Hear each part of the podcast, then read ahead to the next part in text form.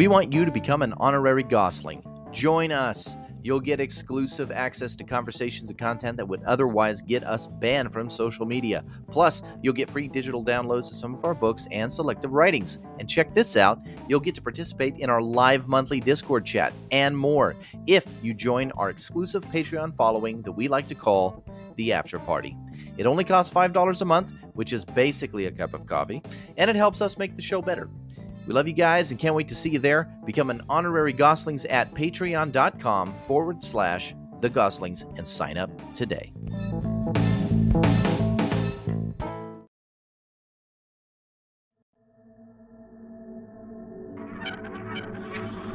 Your local writers group is crap. Stop burning off your free time in the presence of introverted do nothings. Instead, join the Gosslings Writers Group live stream and podcast. The Gosslings, a digital gang for writers. Writers who actually write stuff, who use typewriters. Writers who name their pit bulls Hemingway. Writers who write all the people who've ever offended them into their stories, then murder the shit out of them. The Gosslings. We don't always act pretentious, but when we do, we wear fucking ascots. Welcome to the Gosslings. Write like a man. Use a typewriter. Greetings, everyone. Hello, everyone, I am Nick. and I am Jonathan. We are the Gosslings. And you join us today. We'll begin with our toast. Take up the broken sword of your father. And strike down the darkness. Cheers. Cheers. You know, it's a pretty groovy background music. Like we could probably just let Don't that you like roll them? for. I know. I'm tempted to. You ever tempted just to like let it roll and see how long, how long it lasts? You know, how long we can milk it for. You know, I can milk it actually pretty far out, Yes. and I can play it on a loop, but I dare not do that to, to you and our listeners. We but I are- love it. We're like one step away from just having like perpetual background music. And that's free music from the copyright free. YouTube Yes. library right there. And I was like, Yeah. all right, this is mine. I, I own this now. infringible. You, won't find it anywhere else on YouTube. Yeah. That's great. Well, Uh, man, we are excited today. uh, We have uh, a, a, a wonderful guest. Uh, I've been uh, following her on Instagram for a while, and Yeah. I'm so impressed. It's funny. I uh, most of my stuff on Instagram is about typewriters. Yeah. and our guests, and I started seeing these amazing posts, these beautiful machines Yeah. of this lady who she's an accomplished author. Yeah. And uh, she has this, this love of typewriters. I'm like, I've got to meet her. Yeah. I've got to meet her. And she was gracious enough Fashion to designer, Yeah. Award winning author. Yep. Uh, Award winning author. photographer. Oh, phenomenal amazing photographer. photographer. and uh, yeah, fashion designer, uh, mom of three, Yeah. and typewriter aficionado. Yeah, she's like the Renaissance woman of Yeah. you know the Of modern writers. age. Yeah, Yeah. yeah, it's pretty awesome. So uh, let's bring her on, ladies and gentlemen, Yeah. right now. Without the, further ado, without further ado, the one and only Natasha Rawls. Hey, Natasha. hey Hey, Natasha, how you guys doing? Hey everybody.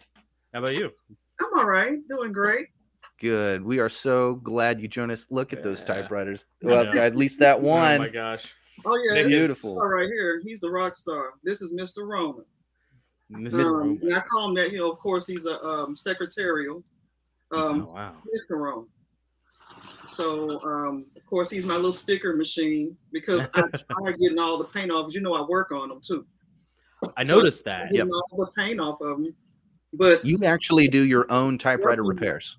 yes, yes, I do. That's Yeah. amazing. Yeah, I have to, you know, because the next closest people to me are two and a half hours and three hours away. So Okay. Yeah, there's No. Nashville typewriter. Uh, Mhm. there's Mhm, Kirk up here, and he's even he's like on the north end of Nashville. And then I Yeah. think the only other guy that I was able to find was uh, down in Alabama. I think maybe around Mhm. Birmingham. So, so do you um are you going to eventually, or do you already repair typewriters for other people, like on a customer basis, or is it just for you? Actually, I've done it remotely. Like people have Really? reached me on Instagram to Yeah. help them um, work on their typewriters. They see that, that I have the same model that they do, and they will um, say, "Hey, what about this spring? Where does it go? You know, and this and that." So I Mhm. mine and see. So I've helped people remotely so far, yes. But Mhm. no one around me owns a typewriter. Or if they do, they're not into it to that effect. They're trying to sell it, not fix it. right. yeah. Uh, I mean, if you ever got into like full fledged like the typewriter repair business, it's a it's a starved market. Yeah. I mean, Yeah. Oh yeah, I know I we've been I mean, I can do it for you. Yes, sir. Um, the only thing I don't do, um, and I know this is a good part of the market when it comes to the carriage wheel. I haven't done that. You know, repairing carriage wheels. Now I have done the carriage straps, strings. That's important too because most of the machines that don't work, that's the reason they're broken. The straps Mhm. are broken. And the Mhm. rest probably just need some oil in something like that. So Mhm. that's Yeah. the majority of the reason why, and I can do that. I can definitely help with that. You know, and cleaning and, gunk, and taking the gunk out, all this, all that. Yeah. Yeah. Well, that seems to be a lot of what it is. Is just like knocking the gunk off because Mhm. most of these things they've sat in basements or attics for what I mean decades, you Mhm. know. And uh, and most people, their grandkids or their great grandkids, fish them out and start typing on them and Mhm. fall in love with them, and then something breaks, you know, because it hasn't had any TLC in decades. Where And uh, where did you find Mr. Rona? Mr. Rona's story is um was it it was Facebook Marketplace and um I saw it. I was like, oh, okay. And it look of course the picture looks better than you know when you get up there and see the thing. right? Yeah. I love the mustache. I love the mustache on the carriage return. Thank you, thank you. Yeah, he works great too. Don't let the looks fool you. He can do it all. He, he's amazing. Got it where it counts. I like him already. Yeah. But I got him from that, and um, they had him on the porch ready for me to pick it up. It was forty bucks. It's below my um budget, so Yeah. I um picked it up, and I was like, okay, this is going to be a project. Um, so I put it in my car and brought it home, scrubbed it, cleaned it, made sure the inside was running good. Because really, that's the most important part to me. Um, I don't break my machines down completely and do all that. But I, I just want to make sure that the inside sprayed out with spider from spiders and stuff like that because I've had spiders happen. Ooh. Yeah, but um, with him, uh, the, like I was saying, I kept scrubbing, and the more I scrubbed, the more paint came off. Mhm. And so Ah, I yeah. said, no, no, Mm. we're just gonna put stickers on you and be done. Mhm. Yep. We don't so that's need- like uh, n- green key. So it's that's obviously Secretariat model. Uh, yes, it is. but with the green plastic keys, that's a 50s model. Is it a 51. 1951? 51. Okay. From the Okay. typewriter database, yes, that's right. Okay. Wow. That's And awesome. uh, have And you? that they don't have another 51? Like it's not listed. I, mine was the first 51 listed. really? Wow. because there That's uh, it was a guy on the Instagram comments in there. If you'll see, um, he said, um, "I don't think he has a 1951 on the list. I don't think he does." Now, so I went ahead and put mine in there as the only 51 model. So How Okay. cool. Man, that's awesome. Well, I would love to throw some questions to you. Of course, you've you've uh, created this wonderful work, uh, abandoned North and South Memphis, what's left behind, where thank you. uh, you have you have a fascination with exploring abandoned places. Yeah. Yes, and uh, you go in you take these amazing pictures you try to learn about the story why are they abandoned what happened who lived here so forth and you put together this really great synopsis of some really interesting places uh, in the memphis in the memphis area and so a lot of my questions kind of revolve around that but i also have Mhm. questions specifically about typewriters and and, and so forth um, my first question is of all the abandoned places in your book which one did you find gave you the most inspiration for writing? Oh yeah. um, that was the St. Thomas Catholic Church. Um, the St. Thomas Catholic Church is that one uh, with the big circle. I don't know if you remember, it's a big old circle in the middle of the top of the building. Mhm. And I shot there the other day um, a model, a couple, well, for two days now. I've shot a model there recently.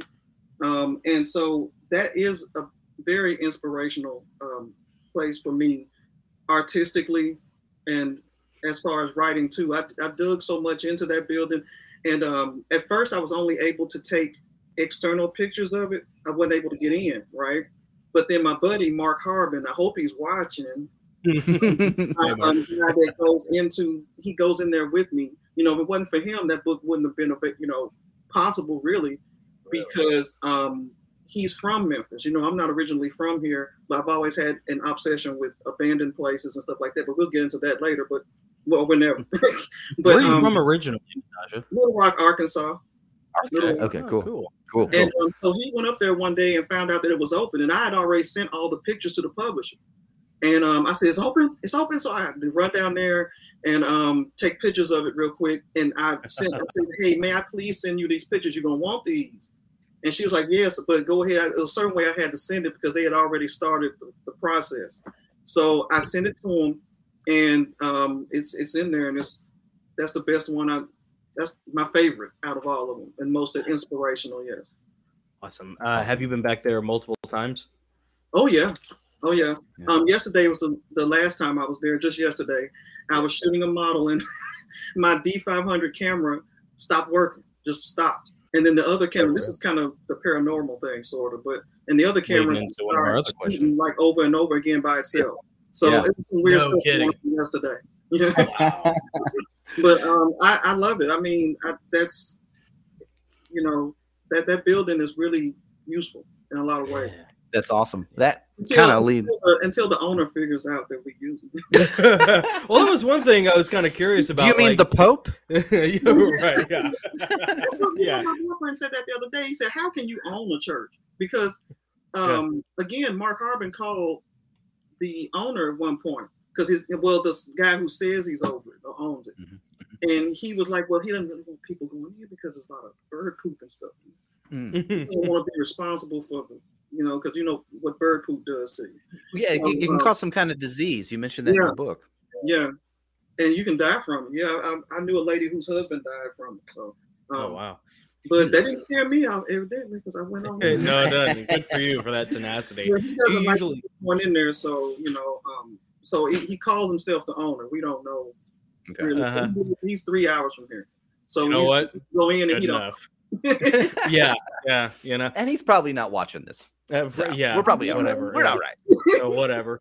Um, well, that's a that's the tough part about that kind of thing is you know do you do you risk it or do you uh you know ask for forgiveness rather than permission or do you try and seek out people and provide waivers you know Mhm. uh, is each case kind of different or do you have like a standard mo that you kind of run off of by Well, default? my mo is we don't break in. We don't do breaking and entering. Um, that's why you know when in the first place when it wasn't available to open, I we weren't going to break in. I was like, we just going to be satisfied with the pictures that we have, which are amazing mm-hmm. anyway, because the place has been sitting there and no one spray painted it. I mean, it's just beautiful. Nobody's done anything disrespectful to it. If anything, mm-hmm. they added a piano. I mean, well, an organ, and they mm. added a Bible, and they added. I mean, you'll see the pictures on my Instagram. They added stuff to the church. Did see that and Yeah. it's yeah it's beautiful those are really good pictures by the way um yeah it was with uh, the male model right on top of the piano Yeah, I Yeah, remember yeah. seeing that. We didn't add that stuff. Somebody already had put that in. Yeah, really before we got that's so bizarre Wow. Mhm, Very bizarre. Yeah. Interesting. Well, getting back to the paranormal part of this. yeah, there are two Um, things that tickle Nick's fancy: typewriters and creepy ghost stories. Yeah, yeah, they they really do. But it, but it's Mhm. interesting. You ab- abandoned places, right? So you, there are a couple, uh, and like there's the um, the old brick church, which is the first one you mentioned in the book, which was a Civil War hospital. And every time I hear Civil War hospital, like bells start going off. Oh, Mhm. I got to ask about the paranormal. yeah. And then then the- us being in south south of Nashville, like, dude, it's all over the place Yeah, down here. you Yeah, know? big time. And then there's the um, the Firestone building.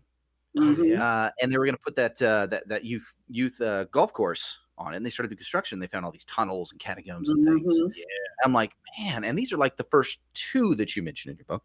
And then there's some other creepy ones like the house with the TV with the word "die" spray painted. I mean, just some crazy stuff. Yeah, oh my goodness! I said I gotta use that. I actually used that in the photo shoot, but you'd have to go to my um, artistic nude page to see that. So Okay. Yeah. Oh, okay. Yeah. Yeah. So let me ask you a question. Do you well, first of all, do you believe in ghosts or the paranormal? I do believe in the paranormal. Um, I've seen um, where the, the black images of you know the black uh, what do you call those the apparitions Shadow is that the people? word um, shadow people yeah. Yeah. Um, one approached me at night. Y'all don't think I'm crazy, but I don't care because Paul. I don't. Nope. what happened. I've Um, seen them. uh, They okay. It was in this room. Okay, I was asleep. It was like two or three in the morning, maybe, and I opened my eyes slowly, and this thing was in my face like this, and it was moving. Yep. Yep. It was moving like that, and I thought it was a person broke in the house because my daughter wouldn't do that. She would just wake me up and say, "Mama, Mama," or Mhm. something. Right. You know, Mhm. Yeah. thing was hovering in my face, and I just started punching. I just started punching it. I just Good for you, Natasha. I just started punching and it disappeared. And that's for Really? real. I mean, um, recently my um, aunt, Mm. my aunt um, Geraldine had died. So I don't know if that was her. I'm, poor Geraldine. I'm sorry. I'm sorry, Aunt Geraldine, Yeah. if that was you. Don't know stick what up on me like that. yeah, yeah. I mean, Ring the doorbell next time, Grandma. Come on. and then my, my daughter, sadly, um, earlier this year, she lost her father to COVID. Oh, I'm sorry. And her Mm, sorry to hear that.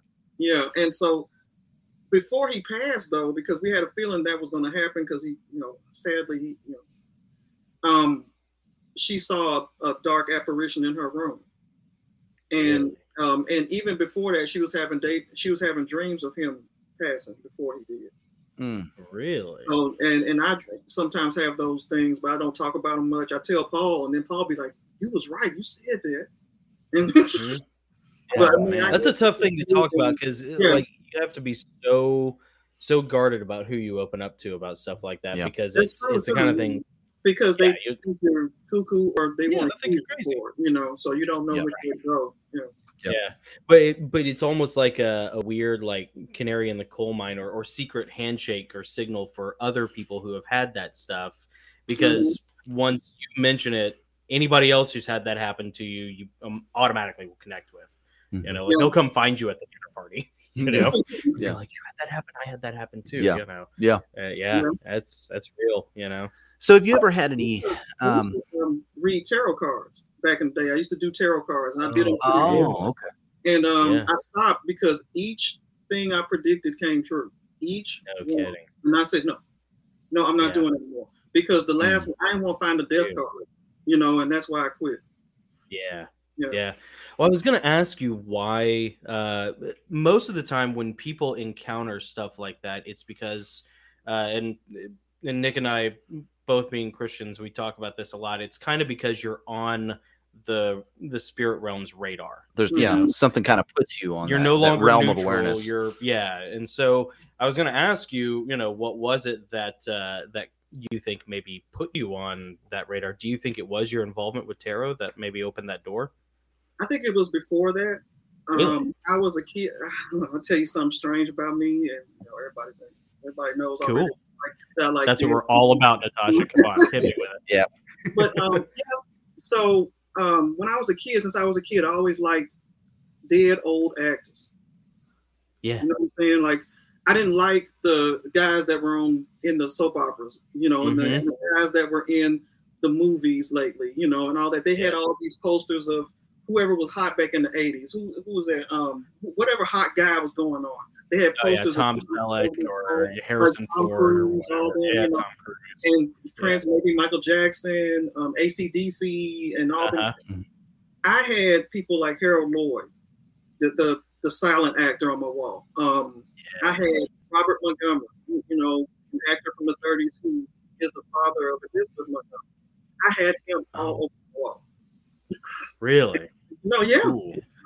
And um, I wrote uh, when I was a kid. I wrote this. I wrote a letter to Harold Lloyd as a kid. Now I'm a kid. Remember this. I wrote a letter to Harold Lloyd and to Mike um, to um, Martin Luther King. This little note, right? And I stuck it under the microwave. And um, the next day or so, I don't remember how long it took. Probably the next day, um, that I went to check for the letter and it wasn't there.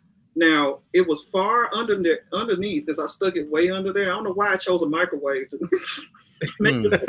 waves. I don't know, but I, yeah, who knows? I chose the microwave, and my family didn't clean under there like that. I mean, they cleaned; it was clean, but it wasn't anything that we dusted regularly or anything Yeah. like that. Yeah, because it didn't get dirty. My family, you know, kept a nice, clean house, so Yeah. they Yeah. wouldn't have checked. They wouldn't have picked it up. It was mysteriously gone.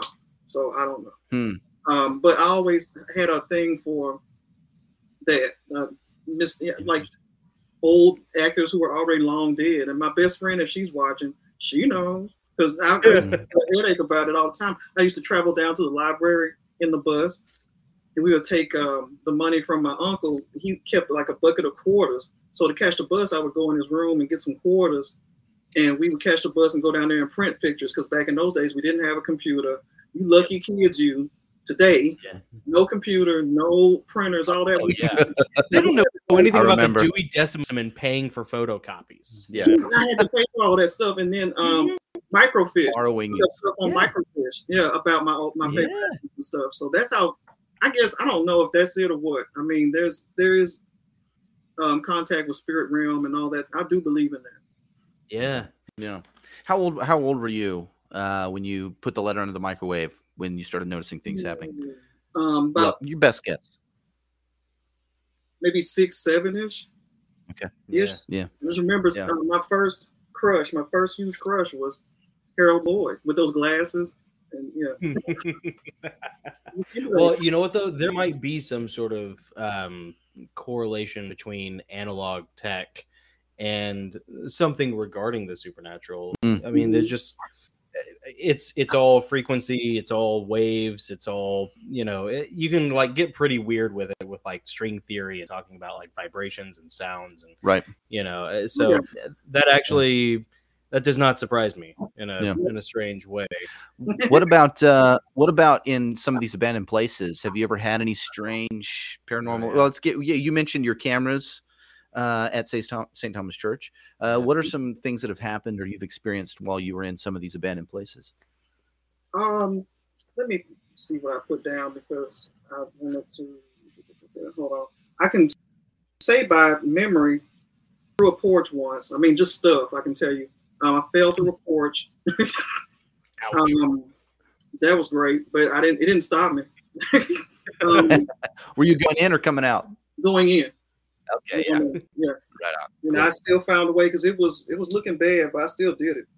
Um, and so I went through that, and um, I we were on the first floor of the tobacco factory. We, well, second floor. I'm sorry, second floor, third. We just had like four floors. It was either one of those middle floors. We were walking, and we felt an indentation. You know how you walk and you can feel the floor. Yeah. Bending yeah. you. And we were like, oh, hurry up, hurry up, you know, get off this this board or whatever we were stepping on. And when I went below that floor later, we realized we were on a thin piece of wood. Like they could have just snapped if we had just jumped. Wow. We would just snap. We would have been 25 feet, you know, oh wow next level. Whoa. Yeah. yeah. Man. And, um, let me think of one other thing here. So shadow I'm sorry, people 'cause and then had guardian angels. Yeah, then guardian angels, too. You know, like Yeah, Hoisting something up, was um, cracking particle board. it is. It was like a particle board. It really was. Um, and it yeah, I, I told you about the camera stopped working yesterday. Yeah. Oh, and someone stole my equipment. Somebody stole my equipment in there once, and that was just that's not paranormal. That's just Bad luck. idiots. You know, I, I had my back turned. We had left the little section where we were shooting, and um, came back, and my stuff was a lot of my stuff was gone.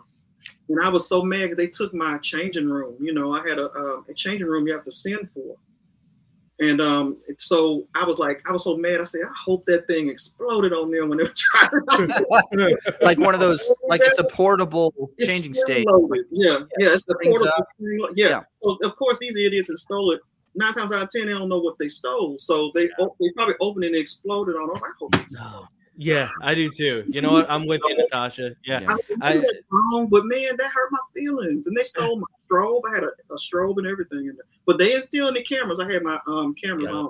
yeah you had your cameras on you that you mentioned that in the book i remember that That's a pain that really smarts too. I remember uh, I had a, a Nikon F2 that I loved that was like from the 70s, a Yeah. 35 millimeter manual SLR, Mhm. and uh, I had it in a, a Great. Yeah. Ammo can that I had like lined with foam.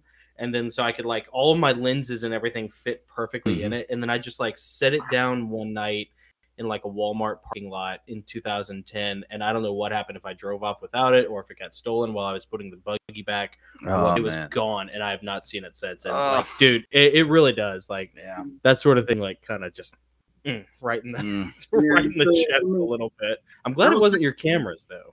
Yeah, I'm, me too. I was I was too smart for that one, but um, it, it, Smarter than me. And um, we thank God we were at a financial, you know, ability to replace the strobe and stuff good. like that. But I mean, man, it hurt my feelings. I even stole the little bag I had. I had gotten this purse from Target or Target. whatever. Target. That's what I call it, Target. Yeah, I had just that's what I.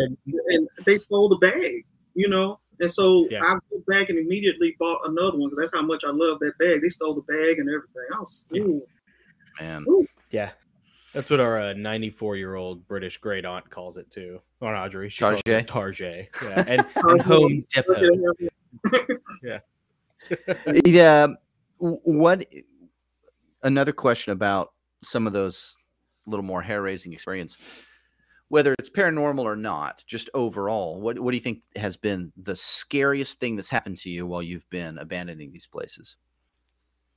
the scariest thing is knowing i mean to happen to me I, I you know it was after my stuff had gotten stolen and um, mark actually went back there with a friend of his to help look for my things i mean they were head you know head forward going in there Yeah. like oh, we're gonna Go find this. We're gonna do this. We're gonna do this and um, shoot uh, but they didn't of course. Whoever it was they just drove off with it probably.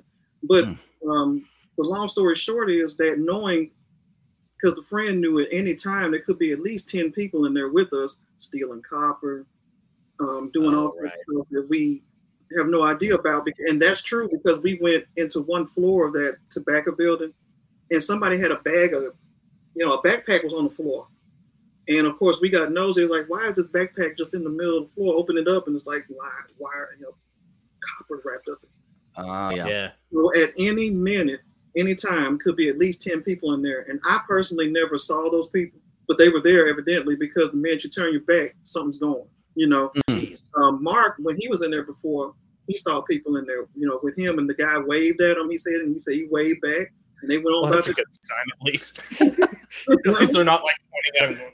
Going, you know?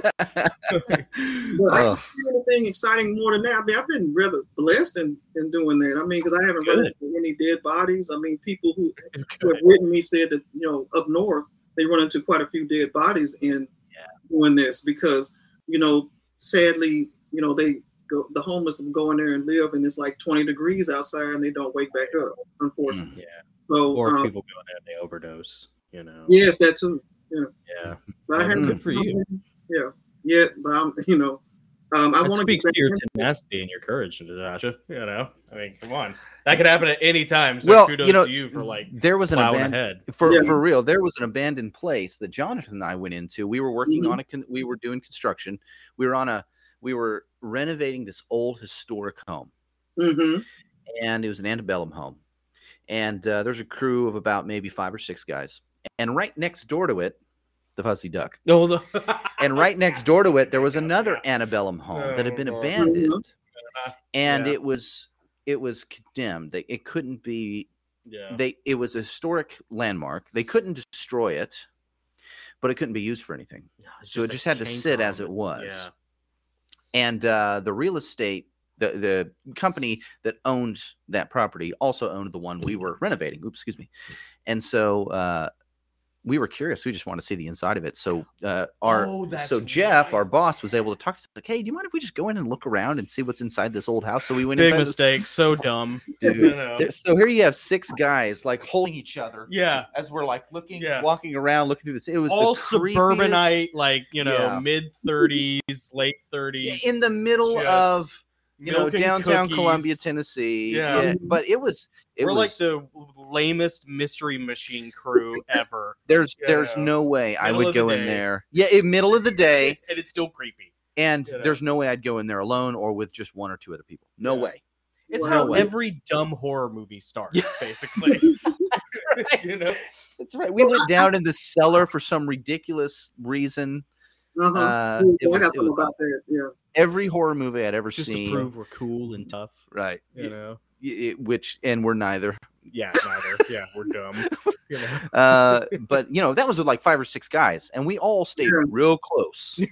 Yeah, yes, know, that's it's what's just a house. yeah, like Uh, halitosis close. There was one room that I saw in the back. I I couldn't go in. I couldn't even go in. It just looked dark. It looked, there looked it looked wrong. It Yeah. just looked like something was Well, just that's actually waiting one for of the me. reasons why we Couldn't do it. Why we admire what you do because we've also we've done renovation projects on older buildings and like you find some creepy stuff when Yeah. you go in. You know, like remember uh, at the Foster Building, that other building Mm-hmm. downtown Columbia, where there was like this room upstairs on the second floor that uh, had like an old waterbed and a bunch of like old newspaper clippings Mhm. plastered to the wall. Like it was just, it was like True Detective kind of creepy. Yeah. You Oh, know, like, Well, Natasha, you you mentioned you mentioned one. There was this uh, house that was sitting on like maybe thirty acres or something, and you only saw it because you could only see it from the road because it was winter and there were leaves on the trees. And you guys were able to get in this house, and you discovered that whoever was there before had like on the wall there are like pictures of like uh, like uh, Nazi newspapers. Oh yeah, or yeah, yeah. And then- house, yeah, But then Mm-hmm. there was also like uh, a bunch of other stuff. Uh, I can't remember what it was, but it was like Yeah, totally yeah. opposite of what you'd yeah. expect. It had um, books about Angela Davis, you know, the civil rights activist back in Yeah, the that's- city. It had um, Nazi film, and I even took some of the strips of film home. Like I, you know, kept some of it to see Mhm. what's on the film. You know, because I really wanted to know. Because I, I took, I did, I was doing film photography at the time, so I had the scanners and all that. So I took some reels, to, you know, some reels of film to see what was going on, and yeah, it was just people in a bar. I mean, it wasn't no nothing exciting. Yeah, yeah. yeah, the Nazi uh, proper, uh, propaganda was out there in the in the yard, and when you go in, there was piles of African American history. Really? I'm like, huh? What is Like, going on? That's So so weird. that was There is great. a story there. Mm-hmm. Definitely, there's like two different households or something like that going on there. But let Yeah. me tell you one thing about one house that we found that was paranormal. I almost forgot about this. Absolutely. Um, it um, it was back in the day before I started doing any of this um, urbexing. I mean, it was just me and my friends, but we were urbexing probably and didn't know it. You know, and my ex, who's the father of my two boys, um, and and it was another young lady that went with us, and someone else. It was like four of us, and we went into that this house that was down the street from the governor's mansion. At the time, I wonder if Clinton was in there. I think Clinton was in there then. Um, because I, I was raised down the street from the governor's mansion where when Clinton was down there. So, um, long story short, we went inside this house, right, and it had wrought iron doors, you know, like the burglar doors and stuff. And we went around looking. It was interesting, you know. We did that sort of thing, and it the tub had a dome over it. I'll never forget. It had this um, porcelain dome decoration. Really? Yeah, it was strange. And when we were ready to leave the house, we couldn't get out No way. could not get out. Mm-mm. We had to scream, and you know, like somebody was passing by. We was like, "Please let us out! Please open the door." Whoa, really? Like. How old were you when this was going on? Um, in my twenties, it had to be like twenty-two. And how many of you were there? Before, wait a minute, it was before my kids, so it was like twenty-one. I had to be twenty-one. Yeah. How many of you were there in this It was group? four. Four of you. So Mhm. four of you go into this house. Mhm. You're in your twenties. You go into this Dude. house. You're looking Mhm. around, and then you find creepiest type of architecture and stuff Yes. inside. You get Yeah. a weird feeling, and you're like, "I'm out of here." You turn around. Can't You're leave. locked in. We Yeah. locked in, No one leaves. It's like the event horizon of Ah, you know.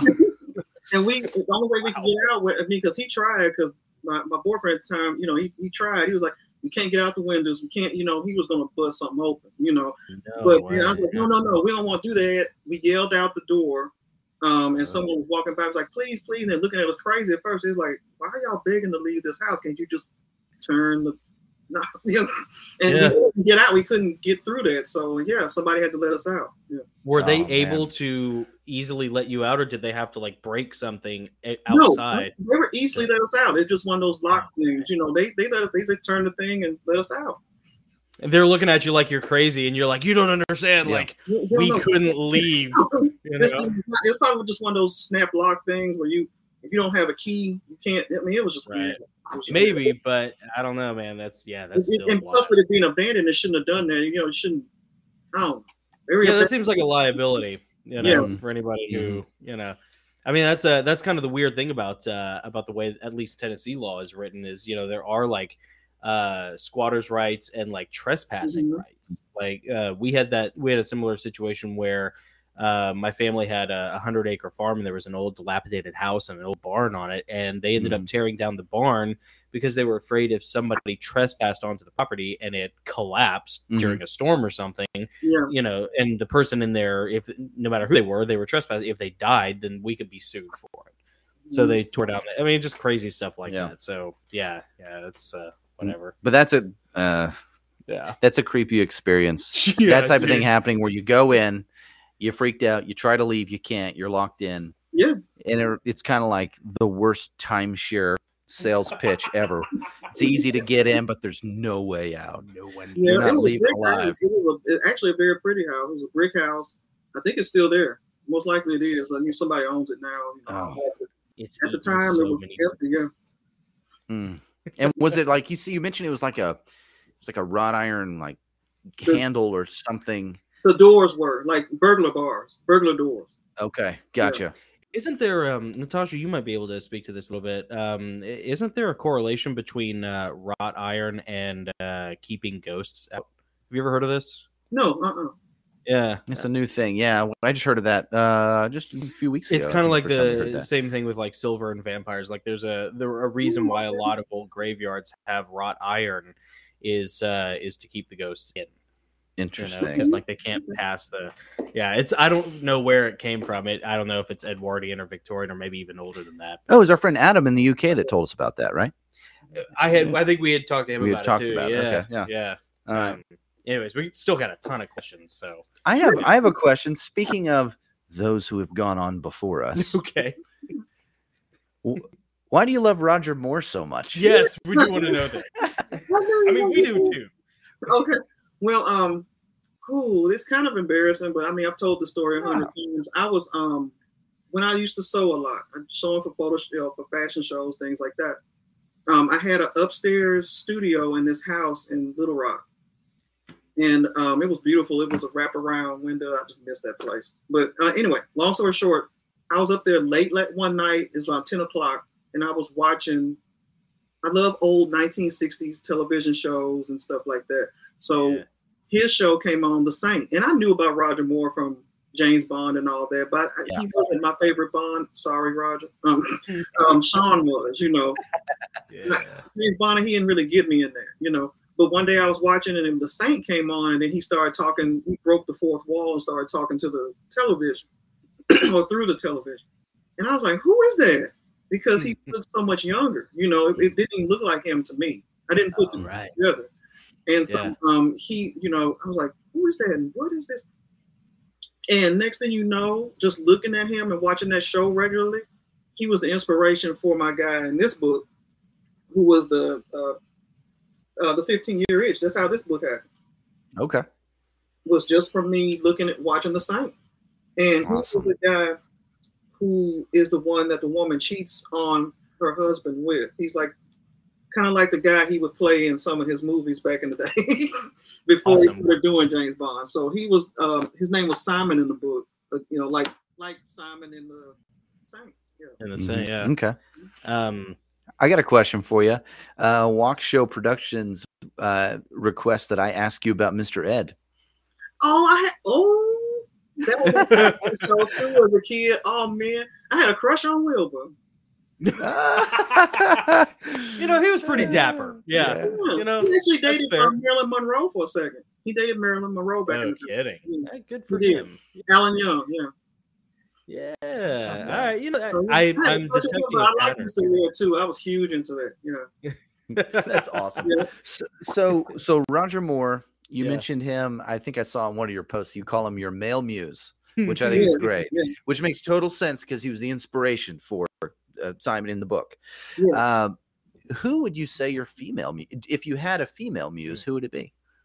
Oh, that's a good question. Oh man. Um because my female muse, if you know, I have one for this story that I'm writing now. Oh, you know, oh yes. Um, okay. Alfred Hitchcock, the movie Marnie. Marnie, you know, I don't know if you've I haven't seen, seen it, that. No. Yeah. It's about a clip a woman who was, I guess, she was a kleptomaniac because she was molested as a child and stuff like that. So it's really interesting, like ahead of its time type of movie. And Sean Yeah. Connery was the, the lead role.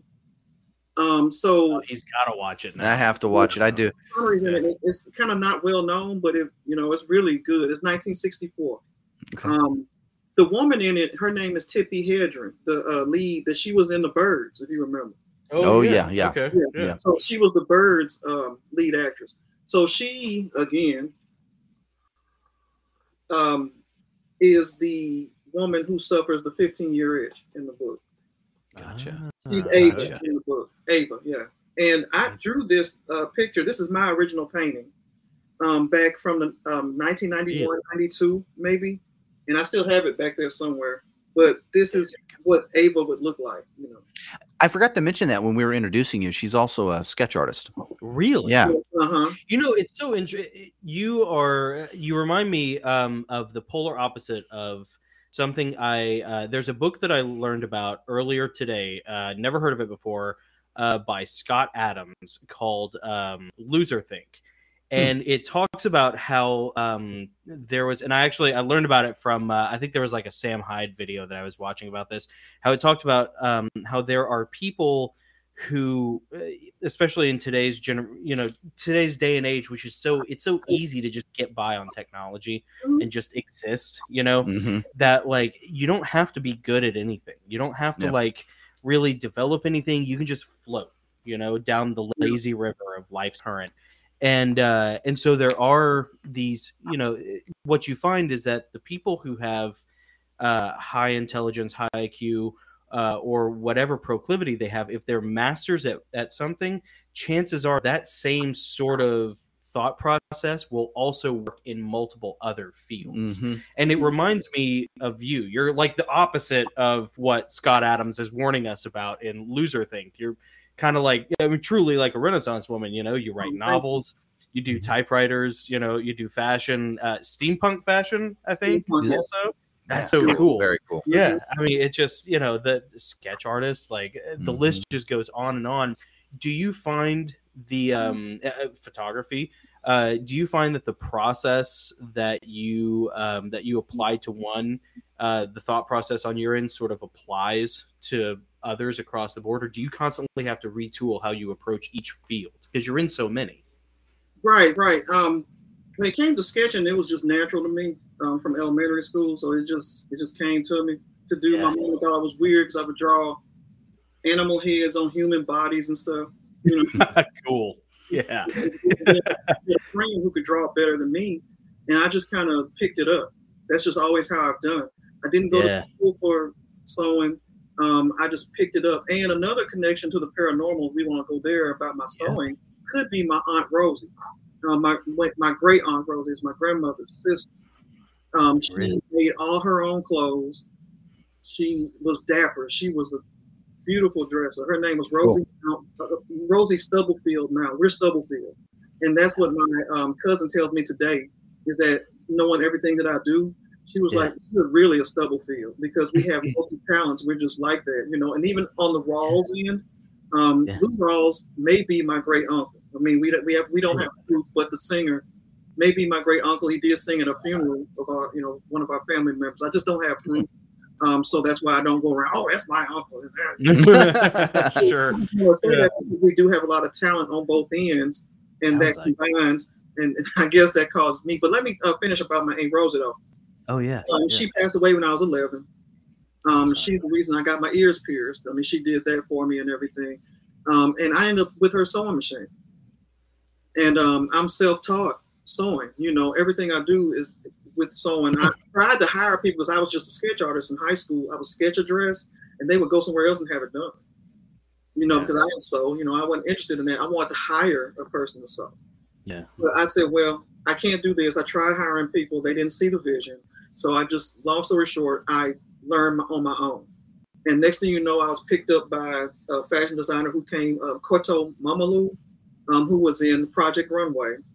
She Really? and looked at my work and said, hey, I want you in my first winter show.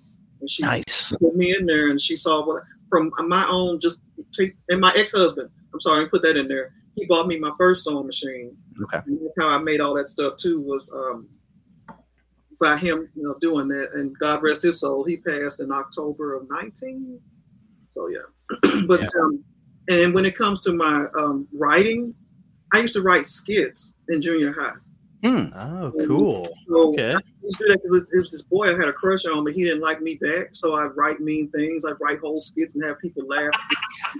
We do that to this day. yeah.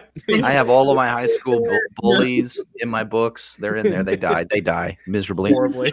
it's true. It's true. and embarrassingly. you Uh, know, any good, yeah. I think any writer it, should do that. It's it's Yeah. therapeutic. we Well, obviously didn't get over that. The childhood writing started, and then I just wrote off and on, and I had a, a manuscript called After Death, and um, my grandmother saw it and she threw it away because she thought I was writing about suicide, like I was going to kill myself. She threw it away. Oh. Never, you know, I was like, what? You know, that's crazy. I would never even think about that, and so she threw that away. That broke my heart. Um, and then um, later, you know, later on, of course, I I just pick things up and then I just study things and I just um, it just comes to me to do that. And um, how I got into photography. If all this ties together, am I answering the question? I don't know if I'm. Yeah, You yeah, are. it's great. You're This is great. basically you're Okay, basically so describing as yourself as as an autodidact. Again, my buddy Mark Carbon, and he better be watching. He can talk about. He left a couple comments. Yeah, yeah. yeah. Is he in there? Yeah, yeah, yeah. He said hi a couple times. Okay, so he was the. He'll tell you. He was the photographer for me when I was doing fashion design and stuff like that, and he would photograph women in my dresses, and he did it brilliantly. He's a brilliant photographer. And um, one day he just stopped wanting to do it. Um, it wasn't us; it was just something he was dealing with. So we um, said, "Okay." Well, Paul said, "I'm going to teach you how to do photography. I'm going to teach you myself. That's my boyfriend." and um, I said, "Okay." Well, I didn't even know he was a photographer. I mean, I had been with him for a couple years at that point, and I had no idea he even knew that. He never talked about it.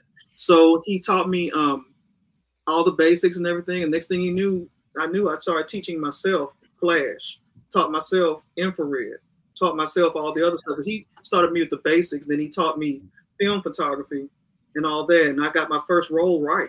You know, usually your first roll is a mess, but my Yeah. first roll was correct. So I was, I just, it just comes to me like that, you know. And autodidact, I guess they call it. Um, so Autodidact. Yep. You are a Speaking true of, autodidact. Natasha. here it is. Speaking of infrared, my favorite picture in this book is of Saint is your infrared photo the front of St. Thomas Catholic Church. Yeah, was it pink? Is that got pink Yes. trees. Yes. this one right here. I love this. Oh, thank This you. This is beautiful. Look, check that out. I know, the way she did that. It's un- unbelievable. Thank It's so you. good. Um, that was with my. I had a. I have a D750, a Nikon D750 that we converted to. Uh, well, I'm sorry, that was converted to 590 nanometer um, infrared to in order to do that. So, and then you still have to do some Photoshop.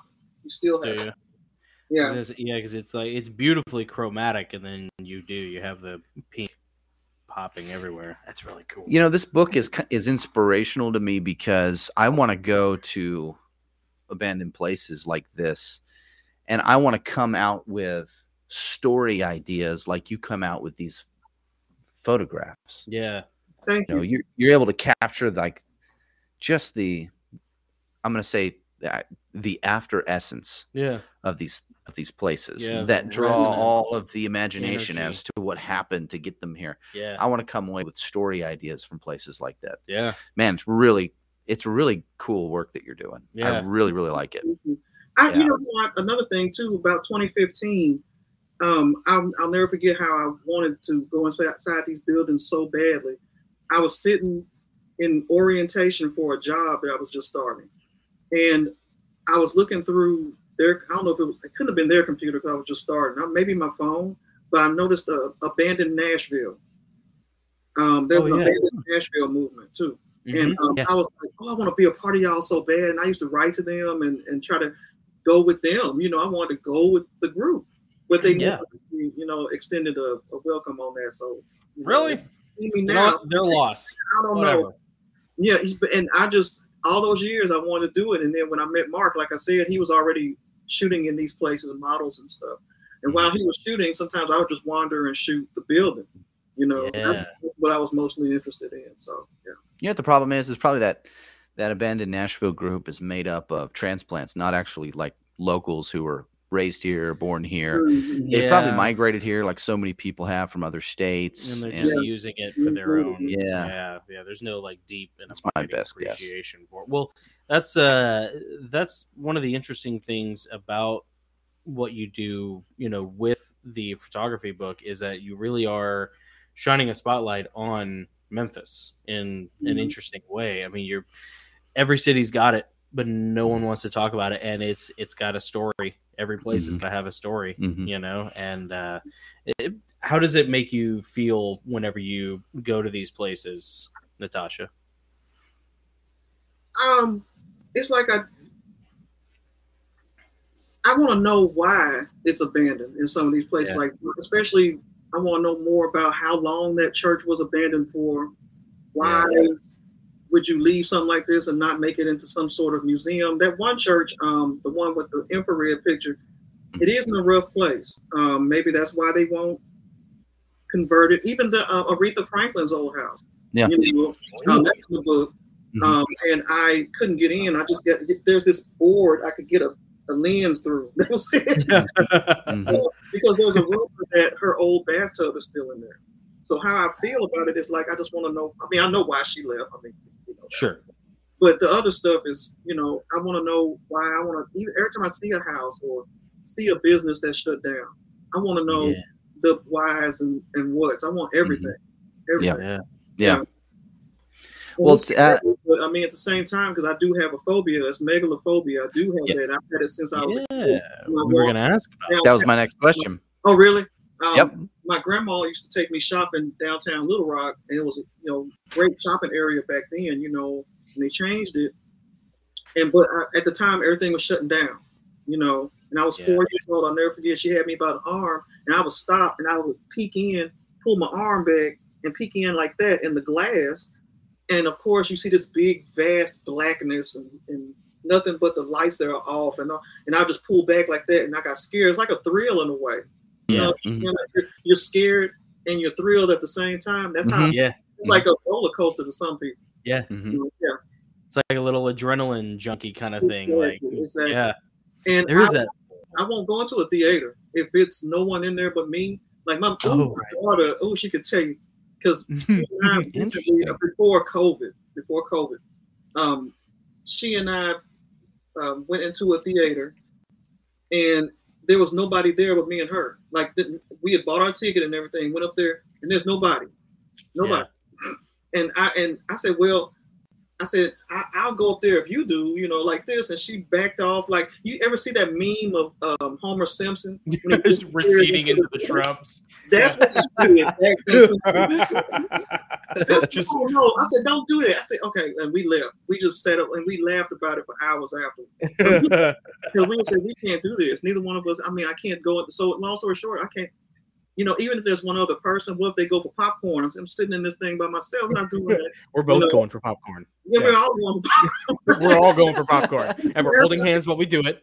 Uh, yeah. You know, Uh-huh. so I, I can't do it. I mean, but I, you know, I, when I do explore, like I say, I have one person with me, at least one person. Good. How I feel when I go into a place that's big like that, it feels like it's crushing me, like it's Interesting. it's pushing down on me like pressure, and it's hard to explain. It's like it's going to collapse. And even when I shot real estate, because I did that for a while, um, if a house was over, um, if it was close to twenty thousand, I mean, I'm not twenty thousand, but two thousand square feet, I would have to have someone go with me. Hmm. Yeah. Interesting.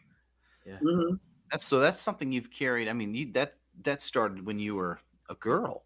hmm Yep. You've carried that all your life. Yep. Has it, does that? Do you have? Does that influence your? Do you feel like that influences your writing, or has that influenced your career as an author in any way? No. Mm-mm. I don't even get factors in unless I'm describing a character who may have the same affliction. Um, but most Yeah. people have claustrophobia. I don't That's have me. any fear of being in a closet. I mean, when I was a kid, the, for some reason, a daycare teacher, I was four years old. I can remember everything from three up. So I'm weird like that too. Yep. But yep. um, I she put me in a closet for some reason. And I don't remember why. I was just put in a closet. And I just started playing in there. Yeah. you know, Yeah. no fear. Um, I'm actually with Natasha on this. Like closed and fine confined spaces. Mhm. like, Yeah. I they feel so like cocooning. You Yeah. know, Mhm. Like eh, like you get into like a you know if like if you if you're on like a cruise ship or if you're like in a camper or something, you find like some little nook and cranny to like snuggle Mhm. up into. Yeah, sure. Yeah, yeah, it's like the greatest feeling in the world. Yeah, I don't know why it's. Uh, you know. My my greatest fear is being buried alive. Oh, Oh, okay. That's- well, yeah, that- it's not Not being able to. Well, it's it's when it's pressing in on your face and you can't. I gotta show him that Ryan Reynolds Uh. movie about uh, you know where he's like buried alive You- trying to get out. you lost me at Ryan Reynolds, man. I'm, that's my second greatest fear. Deadpool. Yeah. yeah, All right. Deadpool. You know. But We I'm all not- gotta- It Oh, doesn't bother me going inside of MRI machines, anything like that. That doesn't No. bother me at all. None Right. of that. I, I used to Oh. work for for um, St. Vincent in the MRI department, Oh, cool. and people would be scared. I didn't understand that. You know, like we had to sedate them and stuff. And Yeah. I, I wasn't scared at all. But Yeah. if you put me in a big old building, a big old abandoned by myself, just standing there, it's like that. It's that same irrational fear of Mm. claustrophobia. that's called. See, I don't like. I'm I'm kind of along those same That's lines where. I don't like big, wide open, dark spaces Mhm. because at any minute a T Rex could come thundering out of the shadows and bite me. Yeah, You know, that's like, true. The zombies Big could come spaces flooding out big of creatures. Them. Exactly. Yeah. Or just things Well, that I can't shoot in time. Well, you let me ask you both this: Are you? Do you have any? Do either of you have fear of the ocean? Uh, in the ocean no no way No. Not going on in the the ocean. cool in the ocean Uh, look that there's that like bird's eye view shot from pinocchio where like the whale is coming up underneath Mhm. Yeah, yeah. you know and like i used to make fun of our little brother because he cried and we had to leave the movie when that happened but now like 20 years 30 years later i look at that and i'm like you know what he was right yeah that's terrifying Yeah. What about you, Natasha? Are you? Do you have any fear of the ocean at all? No, I, I can't even swim, but I'll get in there. I mean, I'll, uh, I've gotten into pool water that's deep. You know, as long as I got my floaties and all that, I should be afraid, but I'm not. Mm-mm. nick and i are afraid of sharks inside of pools It- I think it's called is it thassal- thassalophobia. Yeah, thassalophobia. I think is the fear of the deep or something like fear of the Uh-huh. sea, or you know. And I have that in a swim a, a swimming pool at night. Mhm. I can't I can't swim in a dark swimming pool at night. you just know there's going to be a shark Yeah, there's something in there, dude. from the bottom Yeah, and just They don't come out in the day. They're not stupid. they they know when to come out and nibble on your toes. You're gonna pass right by the pool. They light, come in you through the drain. They're long. They got big. If, I'm not gonna Yeah, do it. I'm not like gonna the swim in a pool screaming eels from Princess Bride. Yeah, yeah. You know. That's, Uh, so- I haven't, Anyways, sorry. But I should be afraid of it, I guess. But I'm not. I'm gonna move this light a little bit. Yeah. yeah, Hey, no problem. they good. Good for you. Yeah. Less things to be afraid of, the better. Let me see. Let me ask you this question, because I kind of want to pivot back towards typewriters. Yeah. Do you feel like there's a connection at all between your love of abandoned places, Yeah. and your love of old typewriters? Mm, uh, I answered that. Hold on one second. I'm sorry. I, No I don't want problem. to be coming off unprofessional. I just want to make sure that I got that. You're fine. right. Don't worry about it. Yeah. Um, connections come on. You've been talking to us for like almost an hour now. I don't think you have to worry about that. Okay, and I'll stay on as long as you want. I don't care about that. Um, it says uh, no. Is the answer was no. I said I decided to try typewriters in 2013. Okay, there's a story with that. So I Yes. decided to try. Um, so no, it doesn't really mix in with the two. Um, but I started in 2013 because I was writing the 15 year itch, and it's um, um, the second book to it. It's Scratch, the sequel, and um, I was writing these books, and I was like, what would it be like to do this on a typewriter? You know, I think that would be cool. So I ordered on eBay um, a Royal typewriter, a black Royal typewriter for eighty-five dollars. I'll never forget. Okay, Okay. this thing it came in, it did not work. The carriage, and they said everything worked. Again, that, that old eBay lie, you know, it works and it Yep. doesn't. And so, you know, like, Fully "Man, functional, sold as is. yeah, yeah. Um, I tried reaching out to them. I said, "This don't work." They never answered me. Mm. So Yeah, was in Little Rock, Arkansas. Again, no typewriter people around me.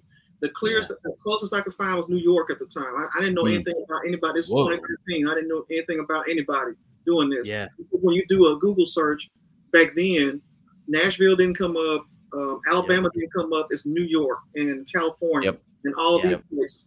And so I'm like, I what am I gonna do? So I ended up taking I called a um, place in Pine Bluff, Arkansas. That was a office supply company or something. And Yeah. uh, I took the typewriter to them, and they said they'll see what, what they can do. They looked at it. They called me and said, "There's nothing we can do with it. We don't, you know, work on them like that." Um, so I said, "Okay, I'll be back to get it." I never got it. I never returned. It was eighty-five dollars Mm. The toilet. Oh, man, I'm sorry. Mom, I'm like, I need my money, you know, but I said, you know what, I'm gonna let go. And then I went inside of this furniture store and saw an Underwood, and that was Cool. 14 because there's a picture of my daughter on the Instagram now where she's messing with it when I was Hmm. trying to work on it because again it didn't work either. So Yeah. I got disillusioned. I said, forget it. You know, I'm not going to do any more typewriters. Hey. Everybody's screwing everybody with them. And Yeah, I- none of them work. look, yeah, I couldn't. None of, and plus, I didn't know how to work on them at the time. And I Yeah, didn't yeah. have times I was working two jobs. You know, I don't have time for this. You know, Wow. so yeah. I stopped. You know, two jobs plus I'm writing books and doing everything else. I, Yeah. and what they called me, Paul called me when he first met me, is a workaholic because I had a, a studio outside my apartment when he met me. So I Yeah. would go there in the middle of the night and work, and so that's that explains why you know I can work two jobs and write and do this and do you know because Uh-huh. I'm always doing some. I have to do something. So, but um, Yeah. again about the typewriters, I got back into it in February of this year. Um, after a series of events, um, again, I wanted to. What's it like to write with this? Because I've started back writing Mm. seriously, and then deaths in the family. Mhm. It was like you know when I when, when when working on a typewriter, I felt like it was just therapy. It got me through. Like working Cool. that was it. You know, when I was done, I mean, while I'm working on it, like um, it's like I was going through something, a depression or something, and Yeah. then I'm working on it. I don't even think about it. Everything's gone. You know, it's almost like this little saying that Roger Moore. It was funny. Um, I recently found it. He said, "You know how?" I'll read it to you. Hold on. Let me find. It. Okay, he says, "You just sit, you just strum chords whenever you're feeling." Hold on you just uh, strum chords whenever you're feeling wound up. You'd be surprised. It take it just takes your mind off everything. Yeah. So um, that's typewriters for me. I sit there and you know I forget I'm Mm. depressed. I forget what happened. I forget, you know, Yeah. things temporarily. And then Yeah. I'm done with the typewriter, sit it up back. You know, I tag them and stuff. Mhm. Okay, what's next? You know, Mhm. typewriter. And I think that's how I ended up with my forty something odd um, group here. You have 40 typewriters? Well, I have over 40. Um, as a matter of fact, Dude. this is how I keep up with it, right? It's by Mr. Leo. I hope he's watching too. Um, Leo, who is Simple Man 45 on Instagram. Oh, yeah, Simple Man 45. Yeah, Oh, what you're yeah. talking about. Yeah, he's awesome. Yeah, he's yeah, great. he started He's following great. us a while ago. I, I've been following him for like two years. yeah, he's yeah, awesome. he's really cool. He was one of the first people I followed after watching California Typewriter. I was like, I got to start Okay. following Yes. people yeah. who are into typewriters. I can't. This is Yeah. going to be my new thing. Yeah. So Dude, this, that's awesome. I keep up with them all. I have right here, it says 45 typewriter. Ah, that's awesome. That's yeah, now, two or three of them had to go back to the workbench. But I mean, those are 45 or 40, at least 43 actual working typewriters. Wow. that's so that is great. And So speaking impressive. Um, if you want to see it real quick, this is my latest typewriter. My latest. Yeah. Yeah, yeah, please. um, Is that Quiet Deluxe? Yeah, it is. It's the one Yeah. probably Ah, but I'll just- yeah. um, Looks like my baby. I Yeah. saw this on your Instagram page. Is that Oh, a yeah. 55? um, it's a 52. 52. Wow. Dude, nice. It Man, that's- says that puts us in good AG for the serial number, AG, which was odd. I couldn't really put the two together, but it was in the 52 range on um, the typewriter database. And um, it's got the original book in it, and it, it's ironic. It says, You own the world's number one portal. And on the inside, it said, Your new typewriter and all this. I'm like, Wow, I feel like I really bought this in 1952. That's awesome. So, So it's cool. she's, I just love it. And it typed well at the beginning, so no problem. Does it? Okay, yeah. so when you wrote your books, and you, you actually wrote on a typewriter, That's which is what I was awesome. ask, yeah. Uh, Well, Which- uh, those books I didn't, um, but I was saying, what would it be like to do that? You Oh, know, okay, the okay. these two here, no, okay, okay. and the that one, no, I didn't. But I am writing books now. Yeah, write stories now in my one type page. Um, I s- submit stuff by typewriter every day. So my current, I have two uh, current stories running. You know that I'm typing. Yes. Okay. Now, do you um do you I, do you have a website where you upload pictures or works that you've done on a typewriter? No, just the one type page. I use that. Um, Okay. as that, and that's it. Um, because I need to cut down some of my um social media a bit in order to have time for that. You know, I Yeah. You know, I don't have a website yet. I was supposed to be doing that, and I fell down on the job doing. It. but um, I'm, I, the, I'm the same way. I'm I'm the I'm in the exact same boat. I mhm. need to do that. I just can't get around to doing it because I've done it before, um, and I just I just stopped it. I don't know. I just didn't because I'm getting discovered more so through social media. Social Yeah. media, um, Instagram is, and Facebook is how they found me for the Abandoned series. Um, the, the Abandoned North and South Memphis is part of a series of books that um, the website America Through Time does and Fonthill Media. Mhm. Um, they're in uh, Fonthill Media is from the UK, and they Okay. emailed me saying, well, they tech they messaged me first, and because I didn't respond, they started messaging my other accounts saying, hey, we love your pictures. We'd like to publish a book with you in it. You know, with your work in it and all this. They didn't know I could write. They had no idea that I could write at all. You know, hmm. they just saw my pictures. So I'm like a website at this point. I mean, I know I need one, but I'm having quite a bit of fortune with Yeah.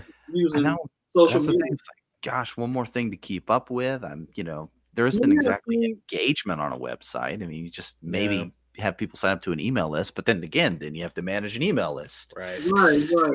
And that's a lot. And in you know, the creative doesn't want to be a marketer. I mean, we're Right. trying to do the work of you know, Creativity. yeah, uh, books. We're Yeah. trying to create art. You know, yeah it's that passion versus paycheck thing that gets so tough it's very cool you you really are in a lot of ways what uh what jordan peterson describes natasha as like someone who's hyper industrious you know he talks about how like there are certain people where like if you just if you just hand them a hatchet and send them into the woods they'll just start chopping down trees you Mhm. know and start like building boats and just i had a friend who uh who's a chiropractor who was like that like he could not sit still he Mhm. always had to be doing Mhm. my wife's something. like that. My wife's like, yeah, Yeah. yeah, that's Yeah. right. Yeah, Yeah. exactly. And uh, you know, there's just I'm not that guy. Like I'm totally like, oh, I got a day off. Like I'm not getting out of bed.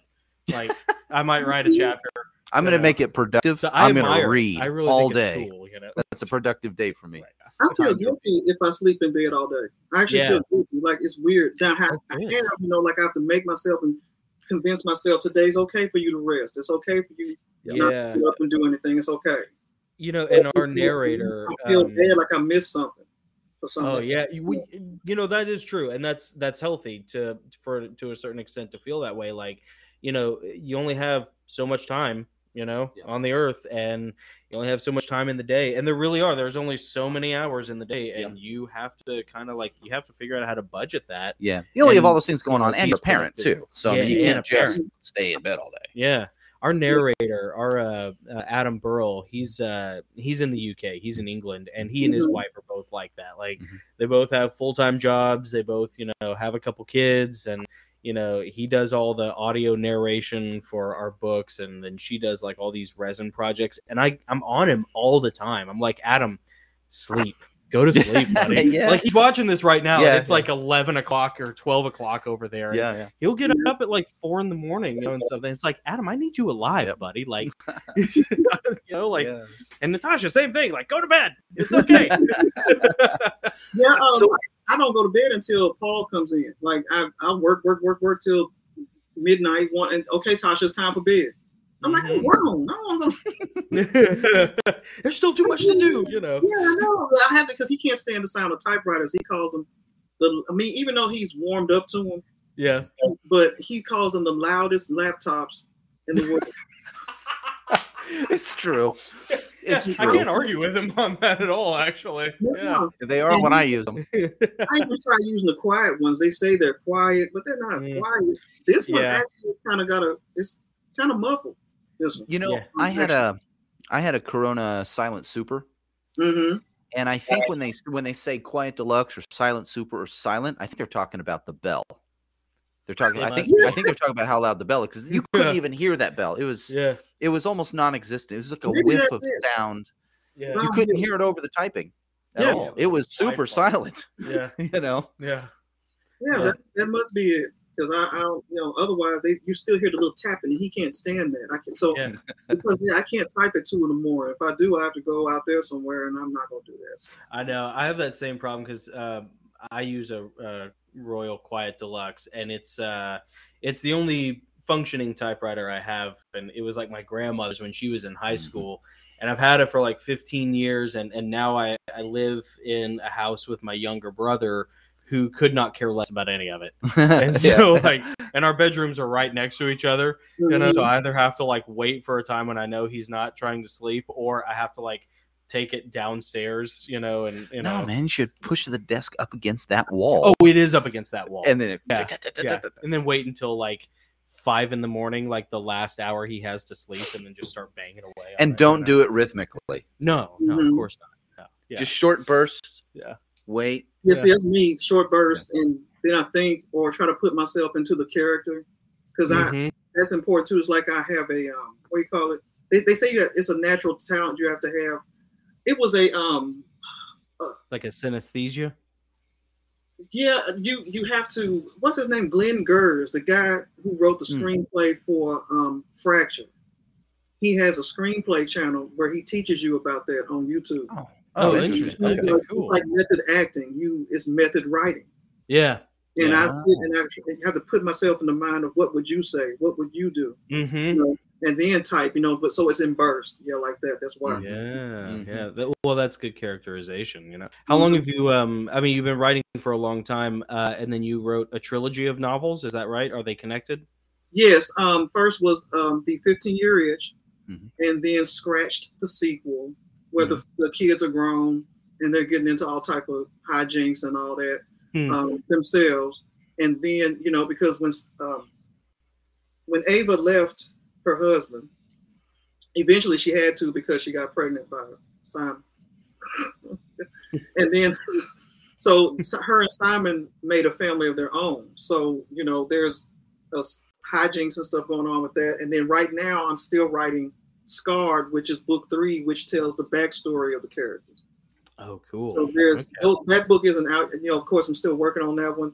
Um, I'm I'm a, quite a few pages into it. I'm quite a few words into it though. That's so I need to be rounding out finishing that. I got a question for you. Um, these are these are books you're writing under the pen name Simone Moore. Yeah. Um, well, these three, the trilogy is under Natasha Rawls, but my Oh, recent is? work is um my recent works are under um Simone Moore. Yes. How did you choose that that pen name? Um, that is a combination of Simon Templar and Roger Moore. Oh, that's awesome. I knew it. I knew it that at least the more came from Roger Moore. I was like, it's got to be. It's a male muse. Mhm. Yeah. I love it. So yeah, that's where I got it from. And so, you know, to because my characters are so much the opposite of what you would think I would write. I mean, I guess I can put it that way. I mean, if you see that they're largely um, from the 50, late 40s, 50s, 60s. Yeah, so it's very opposite of, of me in a lot of ways. Yeah. And that's Yeah. but that's the characterizations I'm, you know, familiar with and that I'm inspired by.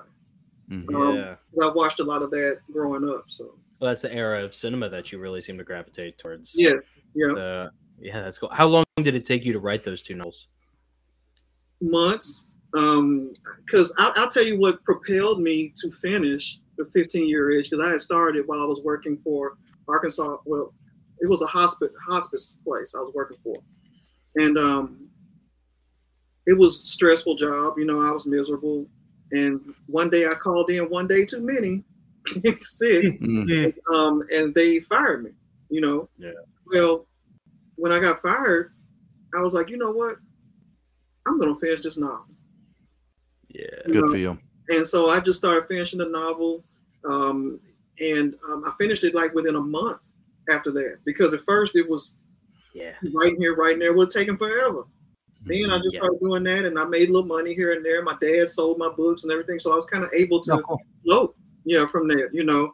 Um, cool. So that was something I stepped out and I did it, and I don't regret it. And a couple of months later came um, Scratch the sequel, Yeah. and years down the line, I still haven't finished number three. It happens. That's all right. that, that was just life taking over and all that. Um, what's funny is people have. I want to encourage people who say they don't have time to write, um, or they want to start writing but they're afraid that they don't have the time. I used to. I worked two jobs, as I said. I was single parent for a while, and um, I would take breaks. Like in my first job at lunch, I would go and I'd write on my laptop on my Mac. Um, during lunch, I eat, I'd eat first, then I start typing little sentences, even if it's two or three sentences. I got those sentences in. Okay. Good for you. And then, then, um, I had a second job working at night, and those were the greatest people. I, they supported me so much. Um, uh, yeah, so I'm sorry, but I wrote at night. What I would do is I would clean offices at night for a second job. Oh, okay. Yeah. Um, when I I would hurry up and get the work done, I would do my job well, you know, from what they say. But I would Hmm. to the offices, go through, so I could hurry up and get to my desk. I would close the door in somebody's office and start typing up my story. But I was one of the first ones to get finished because I was so excited, and they witnessed me finish my novel. They actually did. The people who worked with me and get it published, and they was like, "Oh man, I want a copy. I want a copy." And a couple of people there said, "Hey, you saved my marriage." You know what I'm saying with this because of the love scenes. You know, they were like, hmm Oh, that's awesome. hey, you know what? I love that. That's That's awesome. fantastic. so they were Who'd have so thought? yeah. So yeah, that, that was that was great. I mean, I just want to let you know you can steal some time and it'll it'll you can finish. You can, you know, I just have a passion for it too, just like sewing. You know, I was doing that too. Like I said, I'd be up at two in the morning doing that. Yeah. You know, because I had to finish something for a fashion show or whatever. Mhm. Yeah, you can find time. You can. You know, really can. Things, it- it's It's I- there. I think it's a line from Star Trek. You make time for what you love. Yeah, You know, it's true. So, Yeah, pretty that's sure true. that's uh, Rathacon. I have another typewriter question for you. Yeah. And, and it's not my question. It's actually my friend Michael's question. Oh yeah, who Okay. knew we were going to be interviewing you, and he wanted me to ask you this. yeah. He was excited about this interview. uh, he said, uh, Michael said, uh, what model of typewriter would you suggest for a new author that was wanting to maybe invoke some nostalgia while writing? No, yeah. new Um, author, first typewriter. um my first well I'll, I'll say my first one but i don't know if i suggest it because what all you're going to do is get bored with it quickly and you're going to move else. when my first typewriter was a um 1966 sears Tutor little plastic thing Hmm. um and it's it's sitting right there on the floor um I, I got so bored with that so quick I, that's when i jumped into royals and underwoods the big ones the, the royal tens and all that I have Yeah. Yeah, I got uh, an Underwood right there behind Jonathan. That's a 48 Underwood uh, Yep. desktop. Mhm. Love it.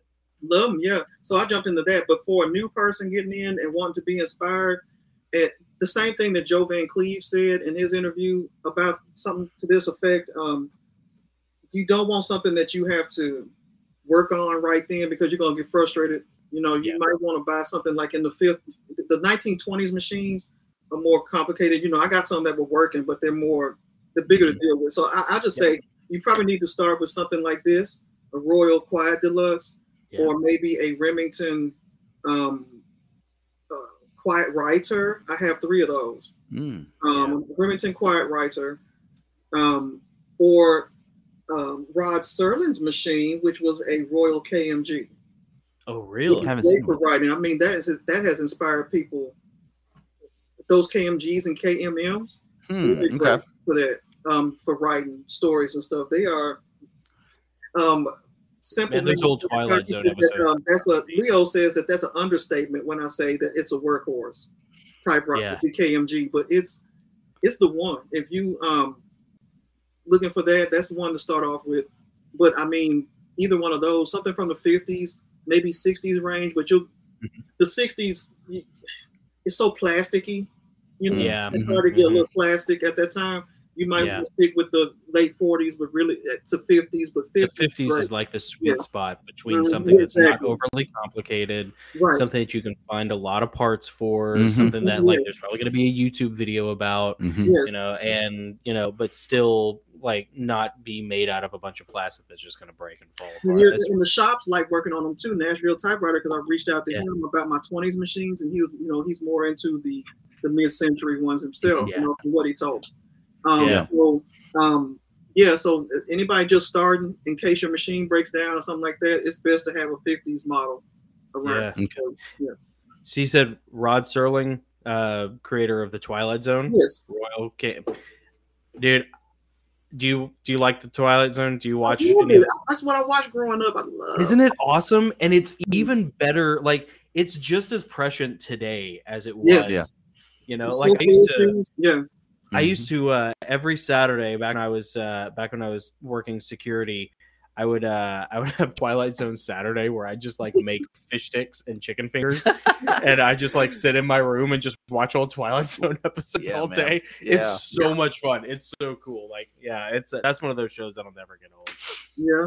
I got to look into one of those now. The Royal KMG. Yeah, I'm gonna check one of those out. That might be my next one. Is Saturn or Olivetti? I don't know. What I'm, I don't know. If it's I good don't enough know. for Rod, it's good enough for me. Well- man. he was awesome. Yeah, Rod Serling. Well, yeah, if- I got a picture of him with one on my site on my um, Instagram. He's sitting Oh, there, do you with one really? just like mine. Yeah, and he's got Well- cigarettes and everything. And I'm like, man, I know my machine was covered with cigarettes. I know it was. I hear Yeah. that's a common thing with typewriter repair guys. They Yeah. they the machines come in, they have to clean them Yeah. and repair them, They and they all and they're all Lucky Strikes. they do. Yeah, they've Yeah. got grime, like nicotine grime and Yeah, cigarette the smoke all over of them. I'm like, yeah. Do you really want to clean that off? It's kind of like That's the the oh, essence yeah. of the typewriter, you know. yeah, that's the juice, baby. Yeah, That's it's the juice. well, I'll tell you, if the Royal Quiet Deluxe was good enough for Hemingway, the- right. Mhm, Yeah. right. you know, for that's me. yeah, man, Yeah. that's really cool. So, what typewriter do you feel like Natasha has the best feel when you're typing on? it? It's just smooth and Oh, easy yeah. to work with. Like, what do you, what gives you the most typing, like tactile typing pleasure? My most recent one like that is my Remington 12 from 1926. Mm-hmm. Real okay, easy. And it has the, if I'm right, right hand return. a right hand return. right. It, Really? It's my right hand. Yeah, because it's over here. I'm just Oh, switched right now because I'm I'm looking. But if you're facing it, it's not over here. Okay, it's over here. The handle's over here. That's what So I'm. you pull it. Yeah. You pull it with your right hand. yes, and pull it and push like that. Interesting. Yeah. Okay. That that Wow. one is so tactile and nice, and that's what I've been doing a lot of my writings with lately. Um, my other typewriters are jealous now. They're like, "Oh, the latecomer comes here and gets all the work." yeah. because at first I was using my 1923 Royal, and it works. So it's from Canada. It's a Canadian model. It wasn't made in Canada, but it was ended up in Canada. Somehow, you know, had the, its little symbols. The little uh, pound symbol is one of the keys, um, cool. and it um, works great now. I mean, I can just start typing on it like like liquid. It's easy to type with. Yeah. Um, and as far as portable, uh, oh, and I'll tell you one that's amazingly easy to work on and use was the Oliver. Um, Really? the 1915 Oliver. That was amazingly easy. I was like, why come they didn't Really? making these typewriters like this? Because Hmm. the Oliver, you just took the carriage off like that. I mean, just 1915 No. Oliver. Cool. and make and replacing the um, carriage string or whatever the, the strap Mhm. was remarkably simple. Yeah. Remarkable without cutting a finger off and all that. Usually Right. messing with these things, you know, the, the carriage strap. So, you know, I'm sorry, I, I went off the tangent. Yeah, that's great. That that 1926 um, Remington is just amazing to work on. Amazing. I mean, that that's just one. Uh, and the 1923 Royal 10. The Royal Ten. Is that a por- is that a well, were they well, was that a portable? Royal 10? No. Yeah, or was it the, the standard? Uh, The big old. They call me the queen of standards. you like the standard typewriters? I was reminded of that this morning at the. Do y'all ever go to the Typewriter Club Live TCL? No, no, never been there. short. no. We huh? do. Um, because I was there this morning, and um, somebody asked. They said, "You know that's a uh, this typewriter?" Okay, I was showing it. They said, "You know it's a portable typewriter, right?" I said, "Yeah." Why you say that? Why? You and he said, "Well, you know, you got all these standard typewriters. You're into standards." and I said, "Yeah, I got like um a whole bunch of a whole gaggle of portables, but they don't ever see that. They never see it. So Well, I mean, you do have like forty something typewriters, so Yeah. you know, yeah, yeah. that's messy. Which is- you know. I, I- honestly, I think you might have more typewriters. I'm not entirely sure, but I think you might have more typewriters than uh, Richard Polt. Really? Hmm? Oh, I Uh, it's possible. Well, he's. Yeah, I think he's given away a lot. I think he He remember he, said his probably wife wants him to get get rid of a lot of them. Uh, yeah, that's true. Okay, yeah, that's that's fair. Um, but whatever. I mean, a win's a win. yeah. You know? Actually, I think Natasha, I think uh, you and I may be connected because uh, we had interviewed Richard Polt. Um, Uh-huh. Yeah, I saw or- it. I watched it. Yeah, I, I think that's uh, did. I think that's maybe where we initially connected was uh, Yeah. over that Richard Richard Polt. Yeah. Yeah, Yeah. yeah, that was a lot of fun. that was a lot of fun. Yeah. I mean- love watching his interview, and now he's inspiring too. And um, you know, he's got where you can um, what's the word? Uh, not audition, but I need to turn in a story to him for. Oh yeah, yeah, submissions. Really? Yeah. You can submit Yeah. stuff to him? So Yeah. yeah. I'm sorry, I just had to go get my Look Remington. at that. That is Look at that's the Remington 12. beautiful. yes. Oh my god, it won't Wow, go on the turntable, guys. That's okay. Look how shiny it is. I mean, you really keep your. It looks like you really keep it in good condition. Oh yes, I do. I love her. Oh my goodness, she's So it's got it's got the it's got the round key. They're like glass keys, round keys. they So are it's glass. Uh huh. so it's probably got to be pre 40s. What year is it? Twenty six. 26. That is shiny. That is like obsidian, man. That is beautiful. Thank yeah. you. Yeah, I cleaned her up. Um, she has vertical um ribbon mechanism. You open Oh, the yeah. door on the side. Yeah. Um, let me. Oh, you can see this. Okay. You open the door and there's the ribbon. It's vertical. oh, that's cool. Oh wow. Yeah, man. and it's it, everything works on it. Like it's like brand new out the Where- factory. Did you get that on eBay or did you find that somewhere else? Where, where'd you get it? You'd be amazed. I just complained about Paul not liking typewriters, but he bought it. He's a good dude. yeah, he sounds He's a good dude. Yeah. Shut up, Paul. Came till the sun went down, and and then he turned around and bound. You know, who was that that said he is able? to- You Oh, know that's love, Natasha. Yeah, that's what it is. Um, Eric, um, in New Hampshire, he said he in, in one of his letters because I do have pen pals and stuff. I love that.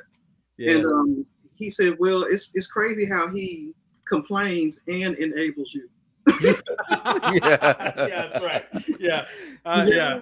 That if that's not love, Natasha, I don't know what is. Yeah. You know, I'm gonna help you, but I'm gonna complain about it the whole And I'm time. going to say no more typewriters, but then here's a note. Happy birthday.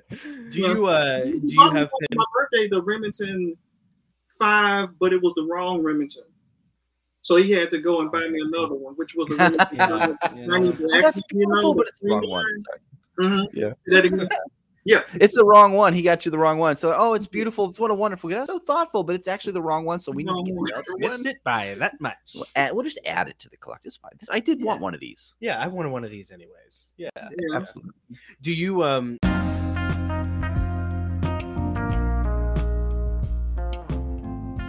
Well, that's it for this episode, guys. We would love it if you tell your friends about the show, maybe leave us a good review, and also consider becoming an honorary Gossling.